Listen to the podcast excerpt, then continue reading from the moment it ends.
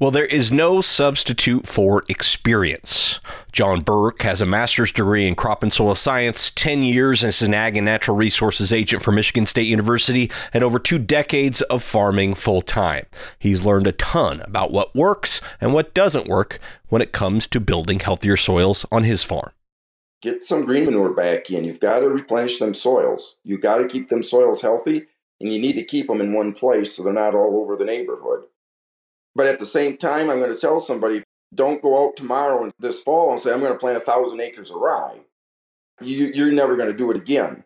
Do a hundred acres of rye, figure out how you're going to manage that hundred before you do a thousand. If you're skeptical about the weather and you don't want to try and do rye, do something that winter kills. Do something that's easy.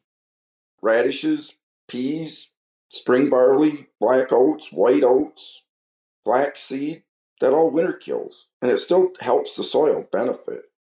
Michigan farmer John Burk shares a ton of extremely practical and detailed information about finding ways to build healthier soils on the farm. This is the Soil Sense podcast, where we believe that building healthier soils is not just a prescription, but rather a pursuit. On this show, we unpack the ways farmers collaborate to build healthier soils and adapt systems to work on their farm for both sustainability and profitability. Let's get to the root of all that and cover some ground on today's episode of Soil Sense.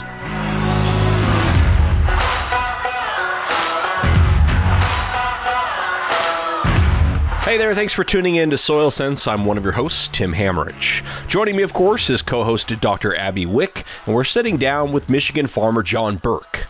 John farms in Bay City, Michigan, which is in the Saginaw Valley, located in the thumb, as they call it, of Michigan.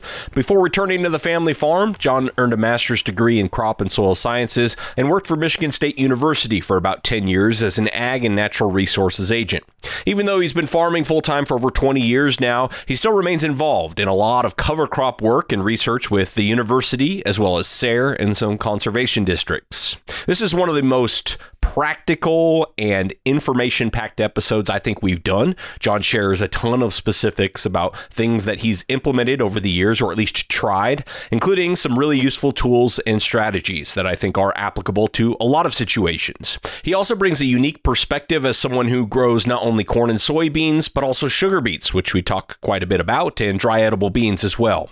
I asked John if he could kick things off by telling us what prompted him to initially leave the farm and go out and work for the university for a while and what ultimately brought him back to begin this soil health journey. Back when I was in high school, that was the late 80s. So everybody, you know, the farms were not making a lot of money. A lot of the farms in our area were going broke, having a hard time paying their bills. My parents shoved me into going to school instead of just farming. So that was actually a very good experience going to the university. I met a lot of the researchers. I worked a lot with them while I was in school. And it wasn't long after I had my bachelor's degree, I was home. I wasn't really working for the university yet out of school. I was still doing some agribusiness type work. And for some reason, I was bored and decided I needed a master's degree for fun. So I wrote a thesis, and at the same time, I had a job with the university as the extension agent and I did that for 10 years. And I don't know, one day it just became too much to do. The farm was growing and you can't do everything at once. So I left the university, came back to farm, and at the same time, I'm sitting there looking at the soil, and they weren't very productive soils at that time. The sugar beets had took a toll on our ground, so the earthworm activity wasn't there. The organic matter was going down, and the water was ponding in our fields. Our yields were way down from where they should have been. And over the last, I guess it would be 20 years, 23 years, organic matters increased almost 2%. The water don't pond in our fields. Our yields are some of the top yields in the area. Our sugar beets are pushing 30 to 35 ton. You go back 20 years, we could barely get 18 ton. Corn, we're typically in that low 200 range. Soybeans, I've hit 90 and I'm striving for 100. Uh, wheat, typically in this area, is 90 to 100, 110. That's white wheat. And our dry edible beans are in that 30 bag range. Where you go back 20 years, we could barely get 15 to 18 bags out of a dry edible bean. Wow. And in those 20 years, has the biggest difference been the cover crops, or you know, how much of that success would you attribute to uh, the soil health building practices that you sort of pursued on your own? I think a lot of it, you know, don't get me wrong. I mean, you know, seed genetics, we have Roundup ready sugar beets now, so we're not spraying them every seven to 10 days with herbicides, setting them back. So that, that contributes too. But the soil health, I feel, is contributing more. And if you start talking to more people, they'll kind of say the same thing. Uh, especially when you look at soybeans in this area, you know, usually 50 bushel to 60 is a pretty good number. And I can get a lot of 70 bushel plus beans. And we've had 80s numerous times, and we've even had some in the low 90s, where a lot of people have never saw those numbers before for soybeans. And like I say, organic matter, you look at, you know, a 2% increase, you know, that's huge. I mean, that's what, a couple inches of water per acre is what they claim. You know, and in a dry year, these crops don't suffer that much anymore like they used to. We've got a lot of uh, flat, late bad, heavy clay soils. So when it rains, it doesn't take a whole lot of water to make that soil really tight. It's not as big a problem as it used to be for the tightness of the soil anymore. And you've kind of alluded to it a couple times about some of the struggles you were facing 20 plus years ago that led to trying cover crops. But can you just take us back to that time and tell us kind of what, what was it that prompted you to try cover crops in the first place? And what were some of those early experiences? The main reason we started the cover crops was sugar beets. And we were having issues with the sugar beet cyst nematode. That is a different animal than what the soybean cyst nematode is. Back 20 years ago, we did not have varieties of sugar beets that could resist the sugar beet cyst nematode. You couldn't put a fungicide, there was nothing you could really do other than radish, oilseed radish has an allelopathic effect that would help reduce the cyst nematodes for sugar beets. So that's how we really got started with the cover crops was using the oilseed radish to help reduce our cyst nematodes. And at the same time, we realized it wasn't just that that it was doing to the soil, it was also helping to break up our compaction from the sugar beets. From there, we realized also we started over time, you find out that the oilseed radish acts like a like a fertilizer sink. If there's excess nutrients in the soil, it'll utilize them and then decay. And when it warms up in the spring the following year, you get the right temperatures, and then all those fun, happy things happen, and the nutrients are released again. So it's not allowing those nitrates to get into our groundwater because we're only 10 miles from the Saginaw Bay, Lake Huron, and we have a very shallow water table here. So that's a big concern for a lot of folks. So that's really how we started with the oilseed radish. The only problem was how do you kill it? I mean, most of the times it will freeze out, which was great. But there were some years they would overwinter. Or it was too dry, maybe when we plant it, the seed wouldn't germinate till the following spring. So now you're planting sugar beets, and again, here you are back in a time when we only had a few herbicides to use on sugar beets, and none of those would kill radish. So now you got all these volunteer radishes in the field, and when you're trying to harvest beets, you're getting radishes going up the elevator chain instead of sugar beets. But it, it really didn't pose a huge problem, at least. And then I think it was shortly after year 2000, I don't know when it was, maybe five or six, maybe it was a little after that, we ended up having Roundup ready sugar beets so we could use Roundup, so then whatever radishes overwintered was a non issue at that point. So that opened up another door for us once we had Roundup ready sugar beets. We decided to start using rye as a cover crop after the sugar beets to try and help eliminate some of our wind erosion and also to try to get some of them rye roots down to break up the compaction and also to try to get some green organic matter back into the soil because with sugar beets you remove everything. There's nothing left when you're done.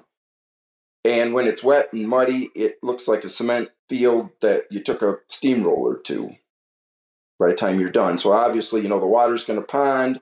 The crop the following year doesn't grow very well because the roots struggle to get to the nutrients. They struggle to get water, and the water ponds on that field when it does rain or it runs off. So the rye and the radish, and just with the sugar beets alone, started helping to improve our soils. So then we started taking it a step farther so every time we had a wheat stubble field, we would plant radishes. But then we started adding Austrian winter peas, thinking that the nitrogen nodules that the winter peas were fixing would maybe contribute some nitrogen to the radishes so we didn't have to add any more nitrogen to the soil to try and get them radishes to grow. And that seemed to work quite well. And I know we're still using peas to this day. They winter kill for the most part. Sometimes we get them where they overwinter. And they'll get two to three feet tall in the spring, just loaded with nitrogen nodules. It really grows a great corn crop the year after the radish and the peas together. It's just sometimes with tillage practices, you want to make sure you have a high speed disc or something of that nature to cut those peas up.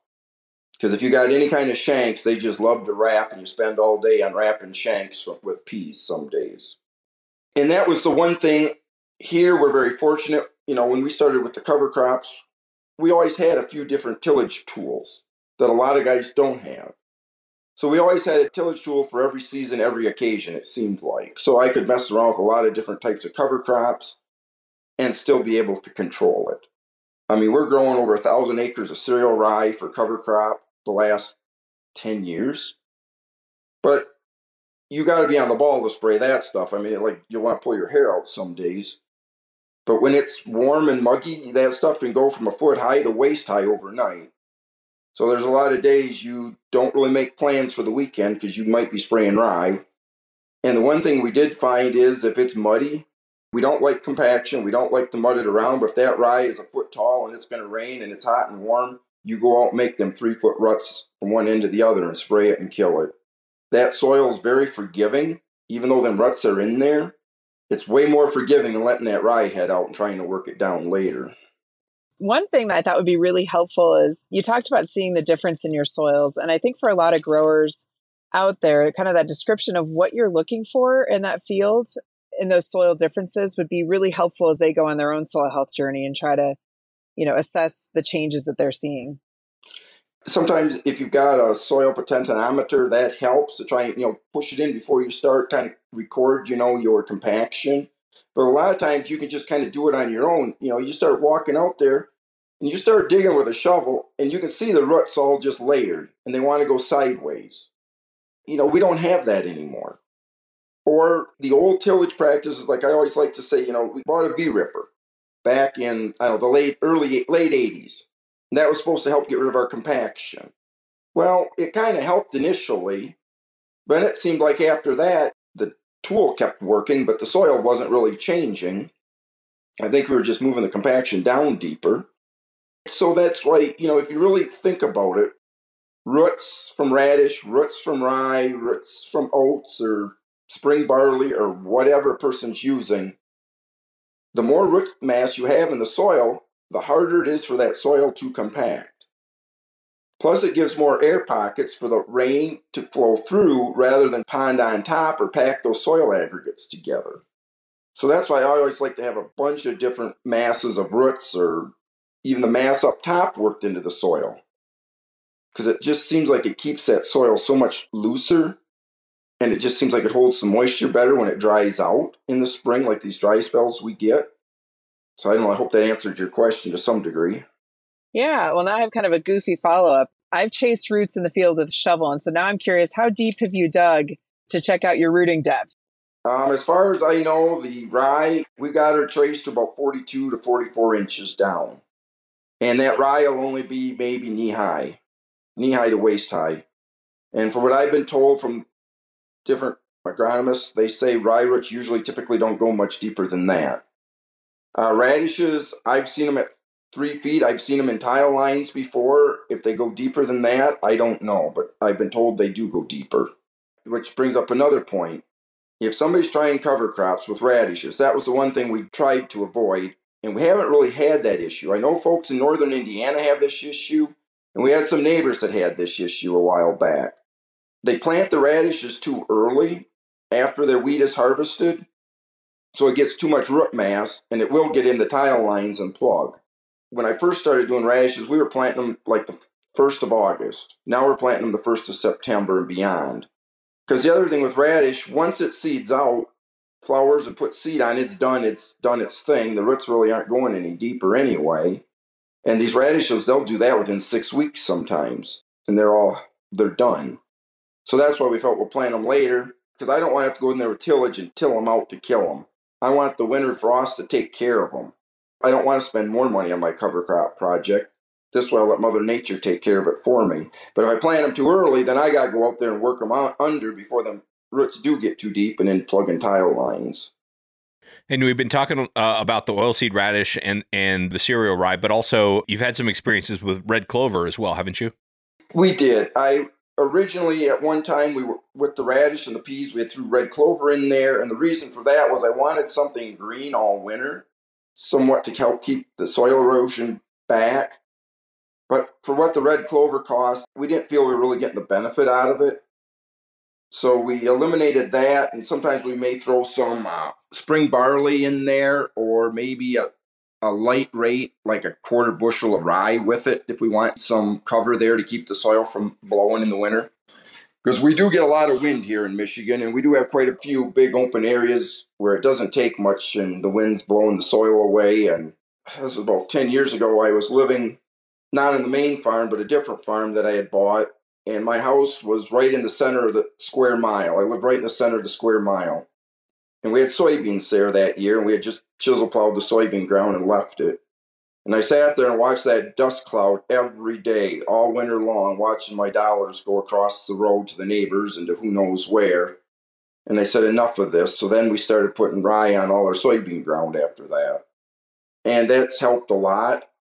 Plus, the other thing, too, soil likes to be, you want it covered. That sun beating on it, even though it's not producing anything in the wintertime, it's still degrading that soil. Where with the rye cover crop on top of that soil, it can eliminate that. So the soil comes out into the spring, it's a lot healthier soil that way because the soil was covered all winter. You're trying to keep it covered as much as you can. So I, I, like your system, John, because it sounds like you haven't removed completely any of the tools in the toolbox, right? You still have access to tillage equipment. You're using cover crops. Um, you're using a great crop rotation. Would you say your primary goal is really to to get that ground covered going into winter, and then managing it in the spring, or, or am I am I missing a, a piece of your of what your primary goal is on that farm? No, you've got it right. We manage it more so in the spring when it's ready to plant our row crops. It takes a lot of planning in July and August to get everything planted for the cover crop based on what's going to be grown there the following spring, that's what kind of dictates what goes there in that field. And for instance, like if we've got a lot, we do farm quite a bit of ground with no tile in it, so it gets wet really easy in the spring. We hit the wrong spring, you might not get in there till the first of June. That's not a field to put rye on because it'll head out and you'll have to harvest it for seed. And that's happened to us before, which is fine. We needed the seed anyway, but I really don't need 300 acres of rye to harvest for seed. So, for instance, like on those fields, we try to plant something that will winter kill. I mean, it might get a little late sometimes, like, you know, middle October, but we find that even radishes, the middle, of, you know, planting them the 15th October, we can still get, you know, three, four inches of radishes. There's some benefit there. There's a little bit of cover.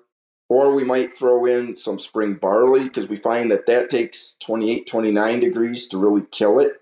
So if the fall isn't, you know, or winter don't set in too early, we get enough growth out of that to kind of help us get some benefit out of that as well. Flaxseed is another one we're starting to look at last year. I really like the looks of the flaxseed. That takes a lot of cold temperatures and it gets a really nice, stiff, dead stem. And we put that on one of our sandier fields because we were trying to get it to release the phosphorus that's locked up in that soil. But that flaxseed, that plant, it really held the sand back from blowing all winter. It was stiff enough even though it winter killed, it stayed all winter. I like that really well. One thing I'd, I'd like to know is you know you, you have been able to refine the system over 20 years and people listening might be at different points of kind of like abby said different points of their soil health journey what stands out as the biggest sort of tweaks you've had to make along the way you mentioned kind of planting the uh, the radishes later as one potential one but what other big kind of changes or tweaks have you made along the way to, to get your system to where it is today Hmm. Trying to think, what did I do? Well, the one thing I guess we used to plant, like rye, for instance, there again, we used to plant it, you know, we dig those beets early September, sometimes we plant rye. We quit doing that. We'll switch to maybe black oats or white oats or usually spring barley. I don't like planting rye until I get late September, early October. And the reason being is if I plant it the first of September, the end of August, it gets too big of a head start on me this fall. So when we go into spring, it's already ahead of me more than I want it to be. So I can't keep up with spraying to keep it killed in time before we want to plant. Or and sometimes that's the other thing. If rye is small enough, we'll just work it once in the spring. Our field cultivators are spread out enough that that residue will go through. And that's how I prefer to do it. If we can just work it once and plant and kill it later, that's what we try and do. But sometimes if the rye gets planted too early, it gets too big, we have to spray it before we work the ground in the spring. So that was one thing we did switch is just planting the rye later if we can and using other things earlier in the season so that the rye doesn't get to a point where it's going to get ahead of us come spring. And if you could go back and talk to the John of 20 years ago, uh, what would surprise him most about uh, the way the way the operations uh, running today, or the the impact of these cover crops? Um, I think the fact that we're doing so many cover crops, because back then, you know, I was, you know, do 100 acres of rye to me was a lot back then. Now I'm doing over a thousand acres of rye. Don't bother me a bit. But we got the tools for it too. Back there 20 years ago, we had a 60 foot spray boom on a tractor. We had an old clunky disc and an old field cultivator that trash didn't go through very well. And we had just a disc chisel with discs in the front and some four inch twisted sweeps in the back. That don't go through a lot of trash, that stuff. Where now we've got one of like a Landoll Tilloll with discs in the front and sweeps and a beater bar and a bunch of spikes in the back. We got two high speed discs.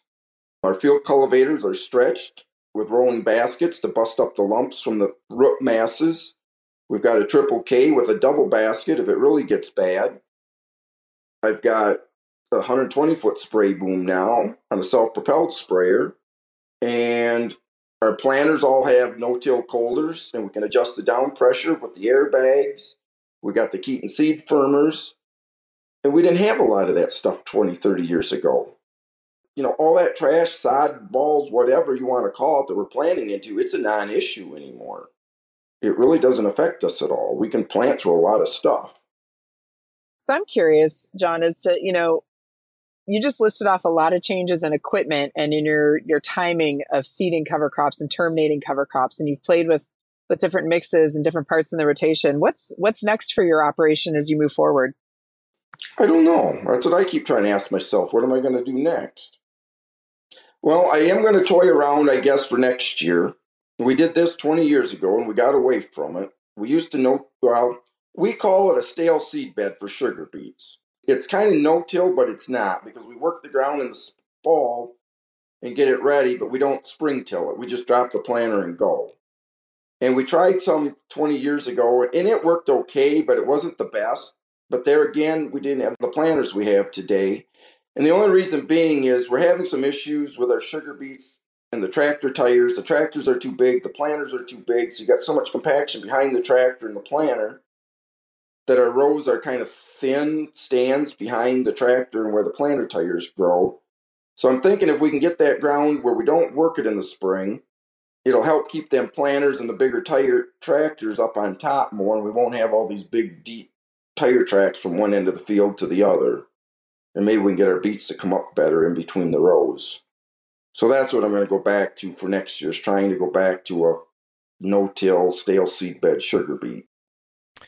And John, as as we kind of wrap up here, why why do you think more people don't at least try? I mean, what do you think is is the biggest barrier to farmers at least trying cover crops? A lot of it is the money. I mean, it's not free to put out cover crops. I mean, rye costs you 10 to 12 bucks a bushel. You got $5 invested in spreading it, they think, or six. Then they think they're going to have a $30 spray bill to get rid of it. And then they got to try and manage it with their tillage tools. I mean, there were some programs up here. They were paying guys through the government conservation programs 50 to $60 an acre for a rye cover crop it's just ridiculous. I mean, you shouldn't need $60 to do a rye cover crop. Half a bushel's plenty. So now you're down to five or six. You got to spread your fertilizer anyway. Mix it with that. You don't have a spreading charge. You got to put your atrazine or whatever down for corn anyway. Put a little Roundup in with it to kill the rye at that time. So you really don't have any application charge. just the Roundup. I know we always laugh at some of these guys. They think they need so much money to do cover crops. You can do it for 20 bucks easy sometimes, or even less than that. But in all sense, it boils down to money.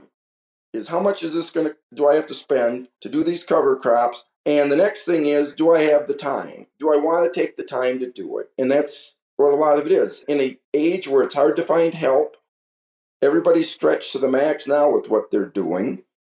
They don't have a lot of room to do cover crops until you can put it in black and white as far as you know a cover crop costs x number of dollars here's your return.